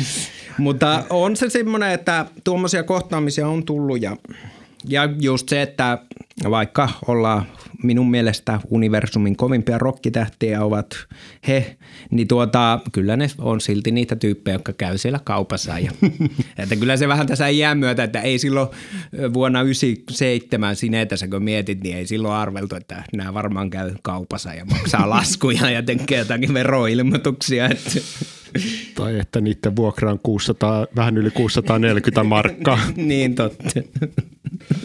Jep, mutta se on jo semmoinen, että kyllä siinä on tajunnut, että ihmisiä hekin vaan ovat. Onko Apulannassa sellaista elementtiä, jonka sä toivoisit katoavan siitä? No, en tiedä. Tai siis minä haluaisin, en me välttämättä to- toivo, että se katoaisi, mutta öö, vois, me haluaisin semmoisen joskus nähdä, että ne vetäisi jonkun keikan tai kiertoen, missä olisi, mentäisiin niin mahdollisimman perusasioiden äärillä. Heillähän on tämmöinen ki- keikka DJ mukana, DJ Infecto, joka on lahjakas kaveri ja tekee sinne vähän sitä nu metal säksätystä ja tietokonepulputusta, niin ja sitten on, no kiertua kitaristi, se ei nyt ikinä haittaa, mutta me haluaisin nähdä semmoisen jonkun hyvin pelkistetyn apulantakeikan, missä olisi vaan bändi, soittimet ja biisit. Eli niin ihan perusasia. Muutama vuosi sitten ne teki jossain Keski-Euroopassa jonkun kiertueen ja siellä, kun eihän niillä ole sinne varar, tai on niillä varmaan varaa, mutta en tiedä paljon, vähän köyhiähän ne on, että ei oikein. Mutta siis se, että eihän niillä sinne pysty kuskaan semmoista kalustoa, mitä jossain Suomen keikoilla. Niin siellä ne on vetänyt aika pienillä, että on niin etityö kuin randomi vahvisti ja siihen joku kitarakin, no ja sitten vetty biisejä. Niin semmoinen olisi niin hauska kokea.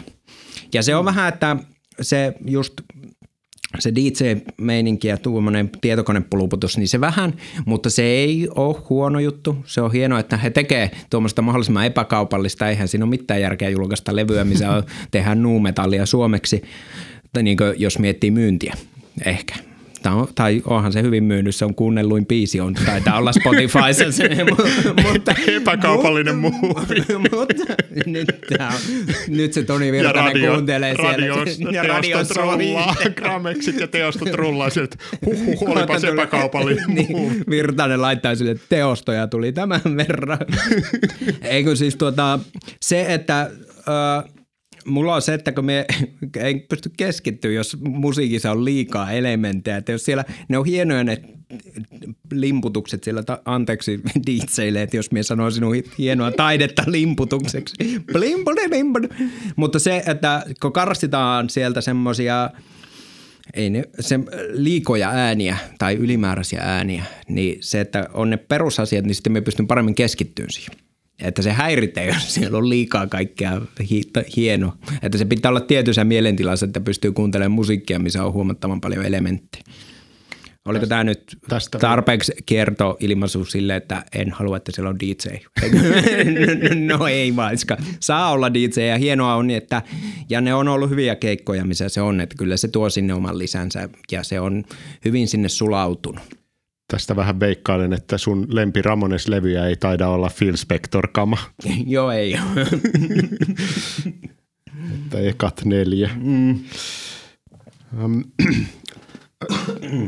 tota, jos sitten mennään positiivisemman kautta, niin Joo. mikä on taas sitten tuotannon huippukohta sulle? Missä on se kirkkain huippu? Kyllä minä sanon, että 2005 Kiila-levy – Okay. Se, tai siis tietysti huippuhan se, mistä se lähti se meininki isoksi, eli sieltä ehjä, tai hajonnut EP ehjälevy, kolme levyä sieltä. Mutta sitten semmoinen koettelemusten paikka ja semmoinen muutos, se, että kun Temonen jätti bändin tai läks bändistä, niin se, että kun tuntui semmoinen, me muistan sen, että seurasin sitä hyvinkin läheltä ja just se, että oliko tämä nyt tässä, että kun se on kuitenkin niin tiivis paketti ollut Toni Sipe Tuukka.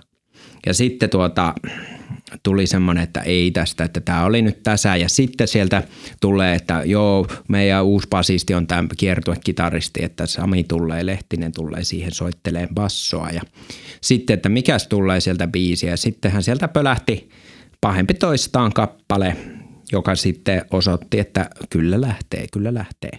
Ja se, että Kiila, niin se se oli varmaan, minä luulen, että se on ollut bändillekin vähän semmoinen, että ja sitten, että kun kuuntelijakunta on ollut vähän silleen, että ei saakeli, että ei tästä tule mitään, mutta kuitenkin se, että sieltä sitten, että kyllä se läksi siitä ja se, se oli hauskaa aikaa muutenkin, että silloin tutustui paljon niin muihin apulantakuuntelijoihin, muun muassa Tammerfest 2005, niin me oltiin, meillä oli semmoinen kokoontuminen oikein, siellä oli paljon apulantakuuntelijoita. Terveisiä vaan kaikille, en muista aina soitella, ky- kysellä kuulumisia, että en aina muista, mutta sieltä on niin jäänyt ystäviä sitäkin kautta, niin bändin kautta tutustunut hienoihin ihmisiin.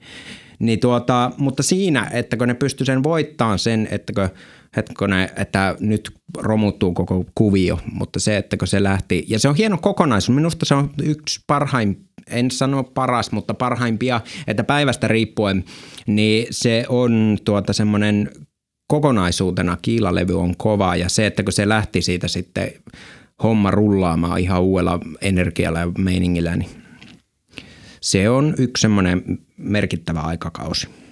Mä, ja, kovasti kiinnostaa. Sä nostit tuossa tuon niin Apulantafanien kokoontumisen, niin mua hirveästi kiinnostaa, että millaista porukkaa on se porukka, joka on niin kuin super inessä ja kovaa Apulannassa. Että mä, mä tunnen sut, mutta niin kuin Mä en ne, välttämättä tiedä ihan valtavasti sellaisia niin Apulanta superfaneja muuta. Ne on niitä masentuneita hylkiöitä ympäri Suomen. No ei, ei vaiska. Sä, sä nyt kuvailet kaikkien rockibändien faneja. Ai niin. Totta. Joo, niin joo, me on elämässä kyllä miettinyt, että jos mä olisin löytänyt jonkun positiivisemman bändin, niin olisiko minun elämä ollut jotenkin iloisempaa, kun Apulanta ei aina ole mitään riemumusiikki. No ei vaiskaan, mutta siis, siis ihan laajasta laitaahan niin Apulanta, se se on niin semmoinen, se ei ole ihan täysin varmaan koko kansan orkesteri, mutta siitä pikkusen alemmas, niin aika laidasta laitaan sitä varmasti kuuntelee porukka, että siellä on niin aivan eri, erilaisia ihmisiä monipuolisesti ja se on hienoa nykäys marginaaliin tuolta Juha Tapiosta. Joo, pikkusen Juha Tapiosta muutama pykälä alemmas, niin sieltä löytyy apulantafani. Mutta ei sitten kuiten, kuitenkaan mihinkään niin kuin Impalet Nasarenen kohtaan. joo, joo, että ei ihan niin pitkälle mennä. Lähempänä Juha Tapiota kuin imppuja. joo, joo, ehdottomasti. Mutta se on. Mitä Apulanta edustaa sulle? Se mm. niin kuin, bändi, onko se, onko se niin kuin jonkun asian lipun kannattaja, että onko se kapinallisuus, vapaus, oma nuoruus, outsiderius, whatnot. Näitä, sehän monet voi monet asiat edustaa jotain, niin kuin vaikka Rage Against the Machine edustaa monelle kapinaa. Ne edustaa semmoista itse tekemistä ja semmoista tiettyä, että pystyy niin kuin, kun ne on tehnyt, ainahan ne on tehnyt, että mitä ne haluaa tehdä ja paljon kärsinyt sen eteen, että kun on valinnut sen, että tekee miten itse tekee ja muuta. Ja sitten sitä, että se on hyvä, se on minkä se on opettanut semmoisen, että ei tarvi aina olla teknisesti paras, riittääkö hauskaa ja hyvä meininki. että kun eihän ne, no nyt me haukun niiden soittotaitojakin, mutta ei välttämättä ole niin teknisesti, musiikilteknisesti lahjakkaimpia kavereita. Eikä välttämättä parhaita laulajiakaan, mutta silti, että se ei ole se pointti, että tavallaan, että silti siellä pystyt pärjäämään ja myymään stadionit täyteen ja tekee itsestä miljonääri, niin se on, se on ollut semmoinen, mikä, mikä siinä on viehättänyt ja mitä niin itse on koittanut vähän, tai että mikä on itteen vaikuttanut jossain määrin. Mä oon aina uskonut, uskonut niin, että rokki on siitä kiva, että genrenä, että jos sä oot muutamassa jutussa tosi hyvä, niin ei tarvi olla ihan kaikissa. Niin. Et vaikka joku Kurt Cobain ei ole ehkä Euro- tai Pohjois-Amerikan kovin soolokitaristi, mutta jos sä kirjoitat yhtä hyvin niin. kuin se, jos siinä on sama viba, niin, niin. tai jos sä kirjoitat yhtä hyviä kertosäkeitä kuin Toni, niin sulla on aikaa, aikaa niin kuin treenata niitä muita osa-alueita, joo, kunnes joo. Ne, on, ne on samalla tasolla. Joo, joo. Ja se, että jos et osaa ihan johonkin tiettyyn nuottiin laulaa, mutta osaat rääkyä hyvin, niin kyllä silläkin pääsee pitkälle. Ja se on minusta hienoa, just semmoinen, ne, ja he varmasti tiedostaa se itsekin ja myö, uskon, että pystyy myöntäänkin sen, niin se, että ne hyväksyy sen ja elää sen asian kanssa ja näyttää sille, että ihan sama, että antaa mennä. Se on hieno. Voisessa koska tässä nähdään kuinka niin kuin keski-ikäistyminen tasoittaa sitä entistä vaihtoehto, mm, vaihtoehdon joo, perään, joo, niin Voisessa, joka on ehkä mainstreamista mainstreameen, niin siinä aika usein niin Tonin ja Sipen joukkueen, joukkueen speakerissa korostetaan sitä, että me ei ehkä niin kuin laulutekniikassa pystytä antaa sinulle niin parasta mahdollista, mahdollista niin kuin pohjustusta, mutta sen sijaan. joo, joo. Ja siinäkin tulokset puhuu puolesta. Eikö ne ole aika hyvin? On hyvin ne niin aika hyvin pärjännyt, kyllä, kyllä. Mutta se on ihan totta, että ei se nyt ole aina. Kun jossain on myös just, että on niitä keskusteluita, että onko Apulanta punk vai ei, ja sitten, että just niitä, että onko Toni Virtanen hyvä kitaristi vai ei, ja muuta. Että ei sillä varmaan ole väliä niin, että onks, miten se menee sitten kyllä se ainakin oman tonttinsa aika, aika hyvin hoitanut. On se, että kyllä se osaa parhaiten laulaa ja soittaa apulantaa. niin, ja, niin ja se riittää, että se on niin kuin bändin, bändin niin kuin parhaimmistoa kitaristina. niin, niin. Top kolme. Top kolme silleen, että jos on, kak- ei, kun, ei voi olla kuin yksi kiertuen kitaristi, ettei me.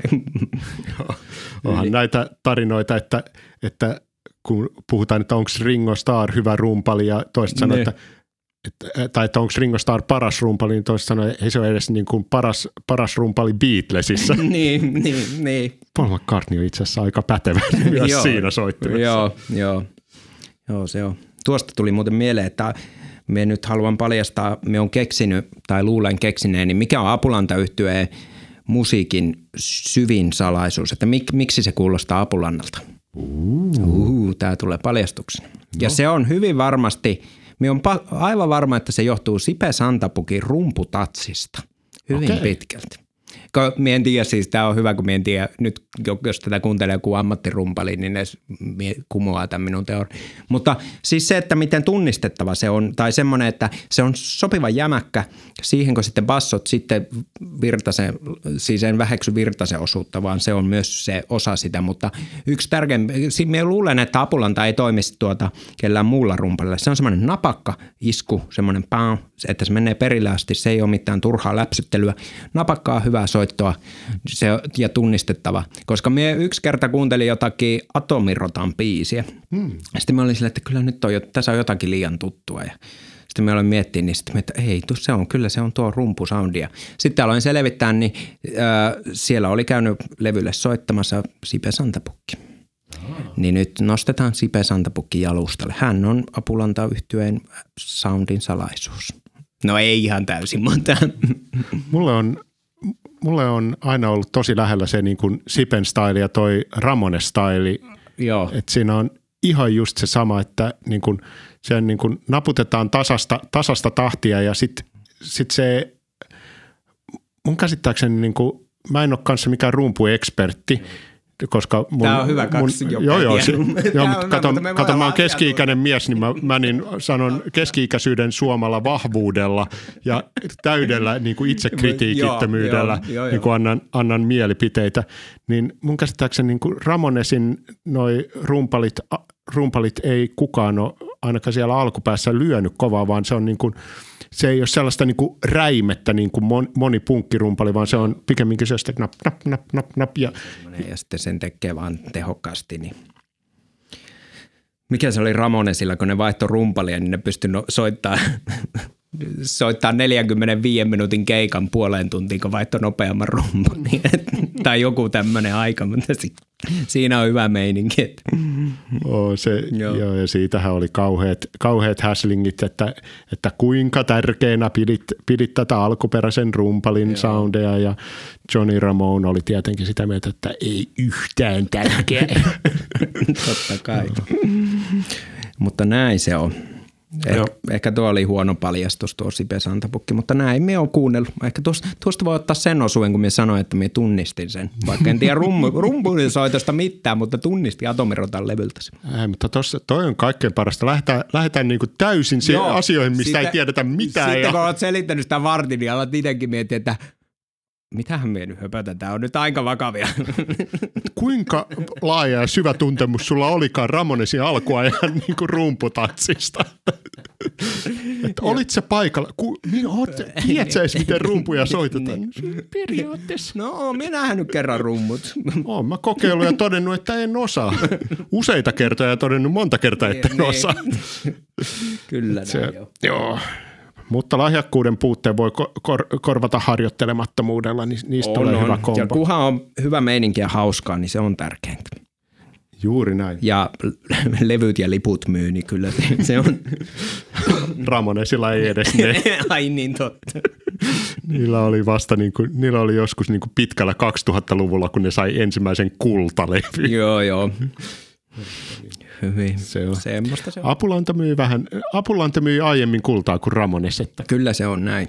Ja tuota, Ootko sä itse soittanut koskaan enemmälti? Öö, siis kitaraa yritin jossain vaiheessa. Ja silloin mulla oli tavoite, että jos mä olisin puoliksi niin hyvä kitaristi, mitä Toni Virtanen. Eli se mu- s- kitaran soito-opettaja sanoi, että no siihen ei hirveästi maadin. se oli just ammatti öö, muusikko, niin se tiesi, että siihen ei välttämättä hirveästi tarvita. Tässä ja, sulle voima sointuu. niin, Oot puolessa välissä. Jep. Sitten se oli se, että kun Toni Virtanenhan käyttää hyvin paljon kitaraefektejä, niin sitten me mahdollisimman paljon samanlaisia efektejä kuin Toni Virtasella hommasin, tietämättä niistä yhtään mitään, miltä ne kuulostaa, miten ne toimii. Ja ilman mitään osaamista ja taitoa, niin ostelin kaikkea semmoisia ja sitten ihmettelin, että ei tämä nyt oikein lähde. Kyllä me nyt muutamia apulantabiisejä jossain soittaa, mutta se vaatii mitä se vaatii. Senhän se vaatii. Eli sä heitit rahaa ongelmaa kohti, kunnes sä ka- katos ja sä Joo. menit kymmenvu- kymmenvuotiaana halusit katsoa mestareita. Sä oot Suomen niin. nuorin keski-ikäinen äijä. niin onkin, joo, joo. Niin kuin syvään päätyy samaan tien, että nyt mennään, alkoi rock'n'rolli elämä. 12-vuotiaana karavaanariksi. Kyllä nämä kroksit on ihan hyvä. Ei niitä ollut keksittykään siihen aikaan. oi, oi. Tuota, Joo. Onko sulla joku sellainen tarina, jota me ei olla vielä kerrottu? Edellisissä jaksoissa tämä on osoittautunut yleensä jakson kaikkein herkullisimmaksi kysymykseksi. Okei, nyt lähtee sitten. Mikähän tarina lähettäisiin? Ota kaikki. Otetaan kaikki. No lähdetään siitä, että No aina, eikö niin aiemmin minä puhuin siitä Sinetästä, että pistäkää nimi mieleen. Elettiin vuosia 2014-2015. Mie kaikista aiemmin puhutuista juopotteluongelmista johtuen olin muuttanut hetkeksi Sinettä asustelleen ja siellä vietin aikaani. Niin sitten niihin aikoihin oli semmoinen, että lottoarvonnassa kävi aina joku vieras, joka käynnisti lottokone – niin si- elettiin perjantai-ilta ja me katsoin, että ei hitto, siellä on Toni ja Sipe Apulanta-yhtyeen kivat kundit on käynnistämässä lottokone. Sitten me päivitin Facebookiin, että no niin, kattokaa tämä Apulannan Sip- jätkät on tuolla vieraana, että nyt on minun aika voittaa lotos. Sitten, no enhän me pelannut, eikö, taisin jossain netissä pelata lottoa. Sitten seuraavana päivänä lottoarvonta oli, Sipe Santapukki käynnisti lottokoneen, 7 miljoonan potti lähti, ja nyt jos joku luulee, että minä olen miljonääri, niin en tosiaan vaan potti. Sitten oli kohta, kaveri laittoi mulle kuvakaappauksen iltalehen sille, että lottopotti arvottu Rovaniemelle Sinetän kylään. Meitä aika hyvin, että minä olin kuitenkin siellä, en ollut pelannut siinä paikassa, siinä kyläkaupassa ää, lottoa, mutta aika lähelle se meni, että kyllä niin ei voi kiittää, että hyvin yritti tuota Sipe laittaa sen mulle sen potin tulemaan, mutta se, että Suomessa on kuitenkin aika monta paikkaa, johon se lottopotti voi osua, ja jotenkin se, että kun edellispäivänä sanot sen, että se on Siellä jo kaverit, kaverit oli niin tulossa, että no niin, että lähdetäänkö no juhlistaa. Niin, no niin, mutta se oli semmoinen hauska sattumus ja siihen tuli tuo Sinettä nyt callbackinä, kun aiemmin puhuin siitä. Sitten mitäs muita tarinoita? No yksi semmoinen hauska tarina on vuodelta 2014 kanssa. Se oli vähän ennen tuota, kun olin siellä Sinetässä silloin, kun oli niitä raikulivuosia. Kesä 2014, Never Remember. Niin, se oli synkkä kesä, mutta silloin oli jotakin, jotakin tuota positiivista. Oli tämmöinen, mulla oli aikaisemmin ollut semmoinen hauska hupijuttu, että me olin teettänyt tämmöiseen pyryvaltoinen teepaidan. Se oli, tai äiti teetti mulle joululahjaksi ja se oli sitten hauska vitsi, kun mulla oli oma nimi paijassa ja kukaan ei tiedä, kuka on Pyry Valtonen. Ja sitten joskus me oli jossain levireissulla ja joillekin koomikoille puettiin muun muassa Ismo Leikolalle Pyry Valtonen paita päälle ja me postasin sitä sitten someen, että hashtag pyrtsie, yeah. Ja sitten porukka alkoi luulee, että niitä paitoja on useampi, vaikka se oli se sama paita. Ja sitten ne oli, että minäkin haluan, minäkin haluan, minäkin haluan. Ja sitten me teetin niitä joku 15 kappaletta ja muutamalle tyypille lähetin sen. Ja sitten mulla oli yksi ylimääräinen ja me olin menossa Ö, Apulanta esiintyy Helsingin Onto Roksissa, eli aika pienessä paikkaa, semmoinen kiva intiimiklubi. Niin sitten me tapasin, se oli myös eka kerta, kun näin uuden pasistin sitten sen Lehtisen jälkeen, tuo Mäkisen Ville oli siellä, niin sitten me meni, että hei, mulla olisi tämmöinen typerä juttu, tämmöinen paita, että voisiko vie Tonille tämmöisen lahjaksi. Ja sitten, no totta kai hän vie. Ja sitten me, että tämä on niin tyymä juttu, että kyllä Toni Virtasella pitää olla Pyry Valtonen paita päällä. Ja niin hetken päästä tulee sitten kaverilta kuvakauppaus, että aika hieno kuva tuolla. Se oli Toni laittanut someen hashtagillä Pyry Valtonen muun muassa, legendaarinen Backstake Pyrtsi. Siellä se poseras minun nimi hänen paijassaan ja myöhemmin samana iltana soitti myös keikan paita päällä. Niin se oli, että kun siinä oli ympärillä ollut hemmetin huonoja viikkoja ja kuukausia ja kaikki meni pieleen, niin se oli semmoinen – tosi iso kunniaosoitus. Ja semmoinen, että kyllä on niin kuuntelijoita kohdeltu hyvin. Tai se, että huomioidaan ja muuta, niin se oli sykähdyttävä hetki. Ja sitten kun vielä taisin silloin kuulla yhden minun lemppariapulantapiisin ekalta levyltä päivästä toiseen niminen kappale, hyvin kaunis semmoinen rakkauslaulu. Deep cut. Joo, niin sitten kun se, me katon silleen, että semmoinen intiimissä klubikeikalla siellä to, Toni Virtasella, joka on ollut lapsuesta asti minun sankari, en tiedä onko nykyään, no ei, mutta siis on tuota, siellä äh, soittaa tuommoista biisiä, mitä en ollut muistaakseni silloin kuullut vielä livenä ja sitten sen paajassa lukee minun nimi, niin kyllä se oli herkkä hetki. Silloin oli aika semmoinen, että nyt tapahtui jotakin suurta. Ja. Tai semmoista, ei, ei se kellekään mulle ollut suurta, mutta mulle se oli suurta. No, mä luulen, että takarivissä ihmeteltiin, että kuka on Pyry niin, Valtonen. Aivan varmasti, joo. Se on mistä niin... näitä paitoja saa. Joo, joo. Mutta ja... n- nyt niin on sun vuoro maksaa niin kuin toi palvelus takaisin, eli sä oot tällä hetkellä Apulanta Joo, paita päällä ja matkalla on the rocksiin, Kallio on the rocksiin kylläkin, mutta on the rocksiin apulantapaita päällä, että tämä on nyt Toni sulle tämä keikka, että toivottavasti on katsomassa. se varmaan liikuttuu, kun se kuulee eka kertaa mun uuden jutun. Itkee siellä. Oi ei. Muista postata someen. Joo, pitää laittaa, että legendaarinen apulanta kuva. Backstage apulanta. Backstage. Niin se oli kova hetki, mutta myös tunteikas hetki oli... Öö, ei, tämä on hauska tarina. Me haluan, hauska tarinat on aina hauskoja. Se on hyvä, hyvä koko tarina. homman ydin. niin, niin, jo me huomasin, että tämä nyt karkaa tämmöiseksi horinnoksi. Joo, tämä ei ole niin kuin Wikipedia-henkinen, että seuraavana tuli julkaisu se ei, tällä levyyhtiöllä. Joo, ja sitten ne, mikä on mennyt ihan päin honkia, niin ne dupataan sitten jälkikäteen. Juuri näin. Mutta siis olin aikoinaan siis ravintolakokki hommissa. Ja sitten me olin Rovaniemellä töissä semmoisessa paikassa, jossa kävi paljon artisteja syömässä ja te, tein niille ruokaa ja minusta oli jotenkin hienoa, että me jollekin Martti Servolle tai Halo Helsingille tein ruokaa. Ja sitten me jo keksin silloin nuorena poikana, että hitto miten kova. Että siis päätin, että sitten kun me teen Apulannalle ruokaa, niin sitten me lopetan kokkihommat. en mietiä, eihän siinä mitään järkeä. Niin sitten mentiin vähän vuosia vuosia eteenpäin – Mie en tykännyt ihan niistä hommista, sen takia me en ole siellä, vaan meen tuonne vitsailee mieluummin. Niin tuota, 2016 oli Rovaniemellä semmoinen tapahtuma, Eikö me oli siinä lopettanut kokkihommat, muistaakseni kolmannen neljännen kerran, kun me aina sitten palasin, kun hukatoin lompakkoa, että aa, ei ole rahaa, aa, tuossa on laskuja, pitääpä mennä töihin.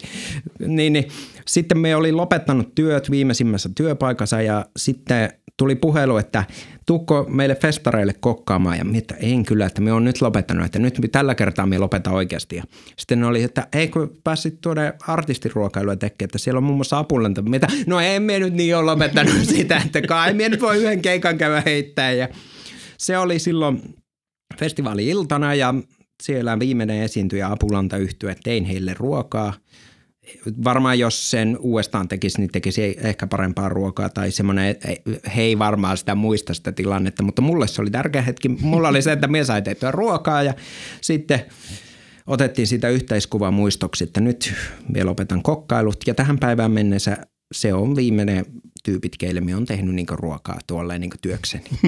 Ei siinä mitään järkeä, mutta hauska tarina. Ja nyt tämä on eka kerta, kun me pääsen kertomaan tämän tarinan silleen, että siinä on jotakin järkeä, että kun tämä saatiin tänne yksi tarina lisää. Ja kaikki, kaikki niin kuin taas pyörähtää, että jos sä käväset Iitissä, niin siellä voi Temonen tehdä sulle pizzaa. Niin, niin totta, joo, alkaa mennä. Vähän pitäisi mennä sinne. Ai niin tuossa muuten, ja nyt taas saadaan sinne alakuun saadaan yhdistettyä tuo. Siellä oli myös toinen hieno hetki, kun Appulanta lauloi Mitä kuuluu kappale, jota tässä on kehuttu aikaisemminkin, niin sitten siinä oli hieno tilanne, kun onko se nyt toisessa säkeistössä lauletaan, että katsot alas minuun päin kuin mielisairaaseen normaalisti, niin sillä keikalla laulettiin, että katsot alas minuun päin kuin pyry valtoseen. Hmm. Se oli myös semmoinen, että se pikkupyry vuodelta 97, jos, jos se olisi Tuomasen kuullut, niin ei olisi uskon. Niin se oli hieno hetki. Ja sitten lopetin kokkailut. Ja nyt me on työtön, että jos Toni Virtanen voisi pistää mulle mobile vähän rahaa, että tässä on laskuja maksettavana, kun ei voi oikein töitä tehdä, että pysyy tämä tarina. no ei, ei, ei vaiskaan. Mutta nuo on tuommoisia niin tarinamuistoja ja just tuommoisia asioita, mitä sitten, että vanhan kodissa, kun elämää miet, no ei siellä kyllä, sitten me horisen siellä niille hoitajille, että työkö apulanne, sitten sille, ei, mikä, Apulanta tarinoita. Apulanta, eikö se ollut silloin, kun se oli ennen joskus aikaa? Kun... Niin, pappa kuunteli sitä silloin, pappa joskus kuun... Ysärillä. Pappa kuunteli ja silloin oli niinku musiikki ja pyörimisliike, niillä oli yhteys, mutta tätä nykyään niillä ei ole mitään. niin totta joo, että se on vaan jotakin. Pittejä Pitti, SSDllä. Jep, ei sitäkään varmaan ole siinä vaiheessa. Joo, ne, ne tulee taikuudella siinä vaiheessa. Niin jo, vaan tull, alkaa kuulua jostain. Mutta se voi olla myös ne vanhainkodin lääkkeet. niin jo. Mulla kuuluu päässä apulan. mato, mato, mato. ai ai. Olikohan muita tarinoita? Nämä, nämä on vaikeita selittää niin kuin jälkikäteen, että joskus on ollut sellainen hetki Suomessa, että kun katsoo Suomen sinkkulista, niin siellä kär, kärjessä on ollut apulannan mato ja klamydian perseeseen. Joo, joo. niin just semmoisia, että tämmöistä meillä on nuoruudessa. tämmöistä meillä on, että, että mitäs, mitäs samaan aikaan Ruotsissa Max Martin vääntää hittejä. Jep. Jep. Mutta en tiedä, mitä tämän päivän biisilistoja ykkösinä, ne on jotakin, ne nimekin on semmoisia, että ei niistä, ne ole edes mitään sanoja. Mumina räppiä. Niin. 3DX, kuuluu. no niin, nyt menti. No niin. Setä mies alkoi no, olla nuorisolainen. Suomen nuorin keski-ikäinen. ei saakeli. Joo, mutta kyllä sen huomaa, että toisaalta se, että – jos on neljällä vuosikymmenellä kuunnellut bändiä, niin se oli hyvä muuten, kun viime kesänä olin katsomassa tuon Hassisen koneen 40-vuotis juhlakeikkaa. Ja sitten me oli sille naureskeli sille, että kerrankin me on niin nuori, että nauroi vähän, kun siellä on niitä setiä ja tätejä katsomassa, niin sitten me tajusin, että ei hitto, ei ole kyllä niin tehosakottimen apulannankaan nelikymppisen ihan hirveän montaa vuotta, että mie on siellä se, hei, hei mitä kuuluu, yeah.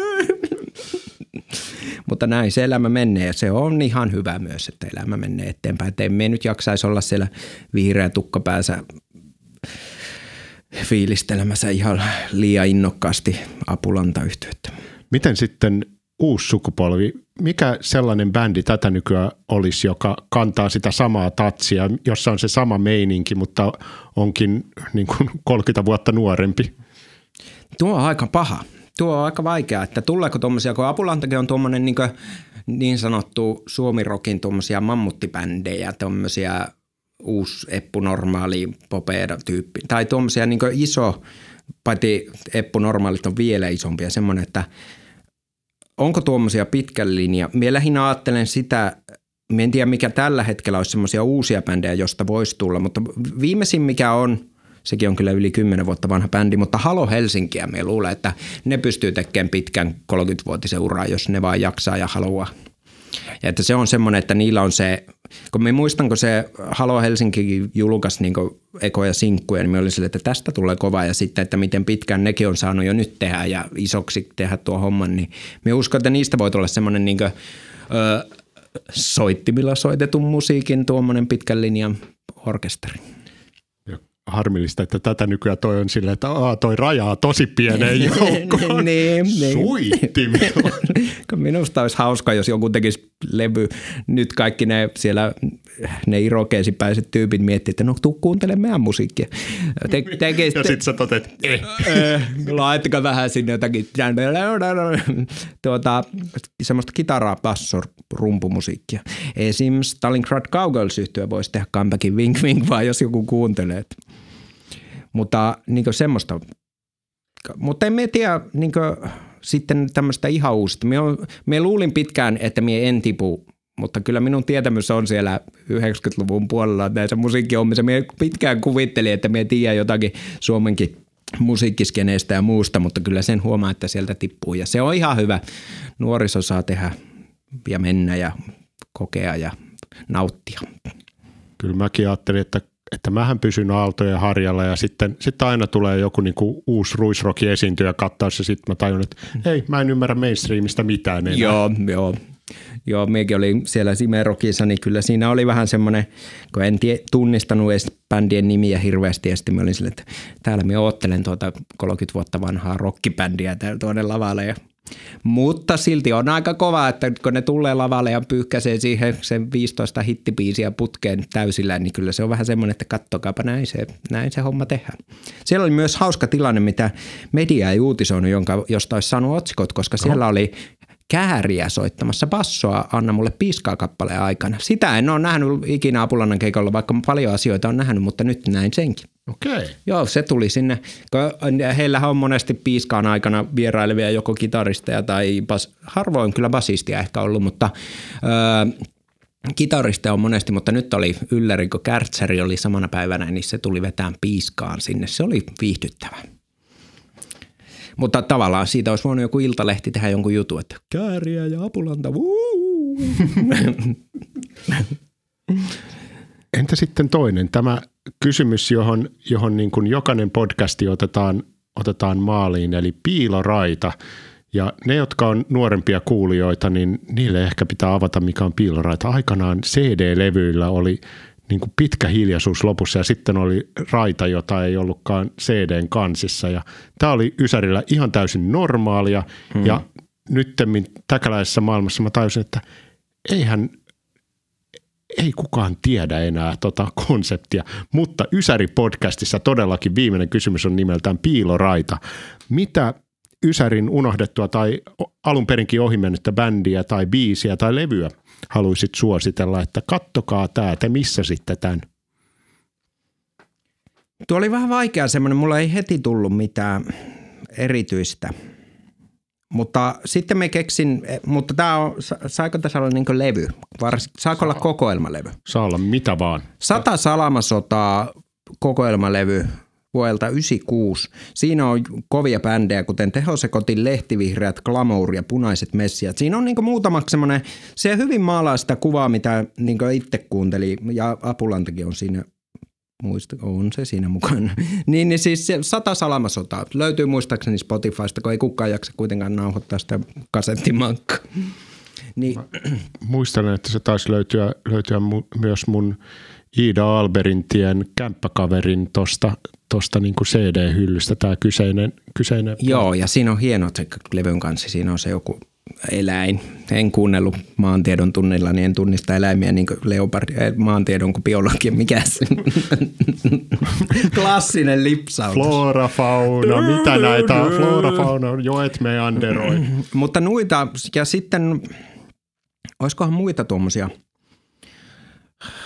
kokoelmalevyjä. No tuo on aika hyvä semmoinen. Siinä on monta hyvää biisiä semmoisia tuommoisiltakin bändeiltä, jotka on sitten lopettanut tai – mahdollisesti tehnyt comebackinkin myöhemmin, mutta sitä minä suosittelen. Sata salamasotaa. Sata salamasotaa. Joo. Hei, Kiitos Pyry, tämä oli mahtavaa ja tämä sun omistautuneisuutes Apulannalle niin on tarttuva ja mä uskon, että se tulee mikistä läpi, läpi kuulokkeisiin aika monelle. Toivotaan näin. Ja sitten jos siellä on valheellista tietoa, niin oikeastaan duppaamalla. Ja jos on inhottavaa tietoa bändin jäsenille, niin anteeksi. Ja no ei vaiska. Kiitos vaan. Ja tämä oli tämmöinen niin minun kokemus kyseisestä yhtyöstä ja minun matka Sinetä Mettistä – Ai niin, me unohdin sen loppuhuipennuksen. Saanko me sen kertoa tähän vielä loppu? No niin, kun te jäitte miettiä, että mihin me, kaikki on miettinyt tähän asti. Älä nyt puhu mistään kokoelmalevyistä, kerro se loppuhuipennus. niin, niin siis se, että mihin me viimeksi pyysin nimmari, se ei ollut se kenenkään pakara, vaan ö, viime marraskuussa me on, ö, oli semmoinen hieno keikkatilaisuus Rovaniemellä – ja kun olen tehnyt tätä komikkahommaa joitakin vuosia, niin sitten minut pyydettiin minun lempparikomikoiden kanssa esiintymään Rovaniemelle Lappi-areenalle. Siellä oli tapahtuma Yksi pikku joulu juttu, eikö yksi, yksi pikku juttu. Niin, se oli tämmöinen pikkujoulutapahtuma ja siellä oli stand-upia ja rockia. Ja sitten siellä oli hieno tilaisuus meidän omien lempparikomikoiden kanssa oman kotiseutuni ja koko Lapin läänin suurimmassa esiintymispaikassa. Yleisössä oli iskä ja äiti, esiinnyin, kerroin vitsejä Sinetäsin kylästä ja kaikki oli hurmoksessa. No ei ihan kaikki, mutta tässä, voi, tässä podcastissa ei muutenkaan mennä ihan faktojen mukaan. Siellä lenteli pikkuhous, toppahousuja ja pikkuhousuja lavalle ja meininki oli tosi villi. Mutta tosi kiva keikka oli ja oli hieno esiintyä tuommoinen, tehdä tuommoinen iso keikka. Ja sitten minun selkäni takana, verhon takana oli muun muassa Sipe Santapukin rummut ja Apulannan soittokamat, koska samalla lavalla, samana iltana, samassa paikassa esiintyi Apulanta yhtye se oli hieno, merkittävä hetki. Ja sitten tähän keikkajulisteeseen, mikä kävin sitten myöhemmin pyytämässä bändiltä nimmarit. Ei kyllä tainnut olla katsomassa minun keikkaa kyseinen bändin jäsen, vaikka ne oli siinä jossain 10 metrin päässä takahuoneessa, mutta ehkä ne on tänään siellä Roksissa sitten kuuntelemassa. Mutta se oli äh, niin myös stand-upi, että sitten, että kun siinä jotenkin yhdistyy monta tärkeää asiaa. Pohjois-Suomi, perhe, ystävät – apulanta, stand-up-komiikka, niin se oli hieno hetki. Ja nyt minun ei tarvitse tavoitella mitään isompia stand-up-haihatuksia, kun minä koin sen tunnetasolla isoimman juttuni ja tuommoisen, niin, niin se oli hieno. Menikö tämä nyt liian synkäksi lopetuksi? Mutta sitten kävin pyytämässä Tonchalta ja Sipeltä nimmarit. Ja mulla oli huono tussi ja se vähän tuli huonosti ne tekstit, mutta aivan sama. Mulla oli, me esiinnyin samalla lavalla, missä Apulanta samana iltana. Olennainen välittyy.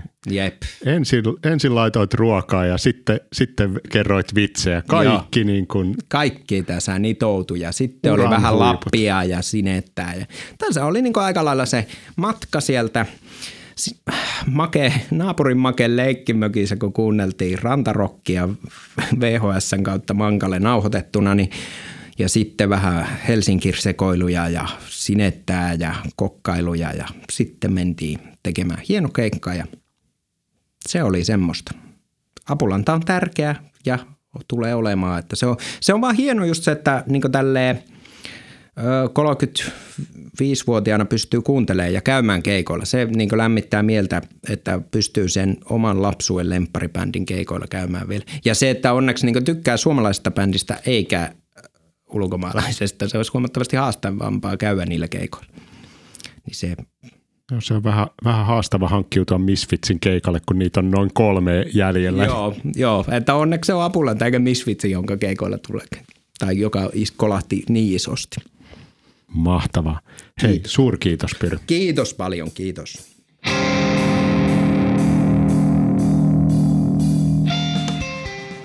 Sinne meni Pyry Valtonen apulantapaita päällään vetään keikkaa On The Rocksissa. Nyt tällä kertaa noin päin, eikä toisinpäin.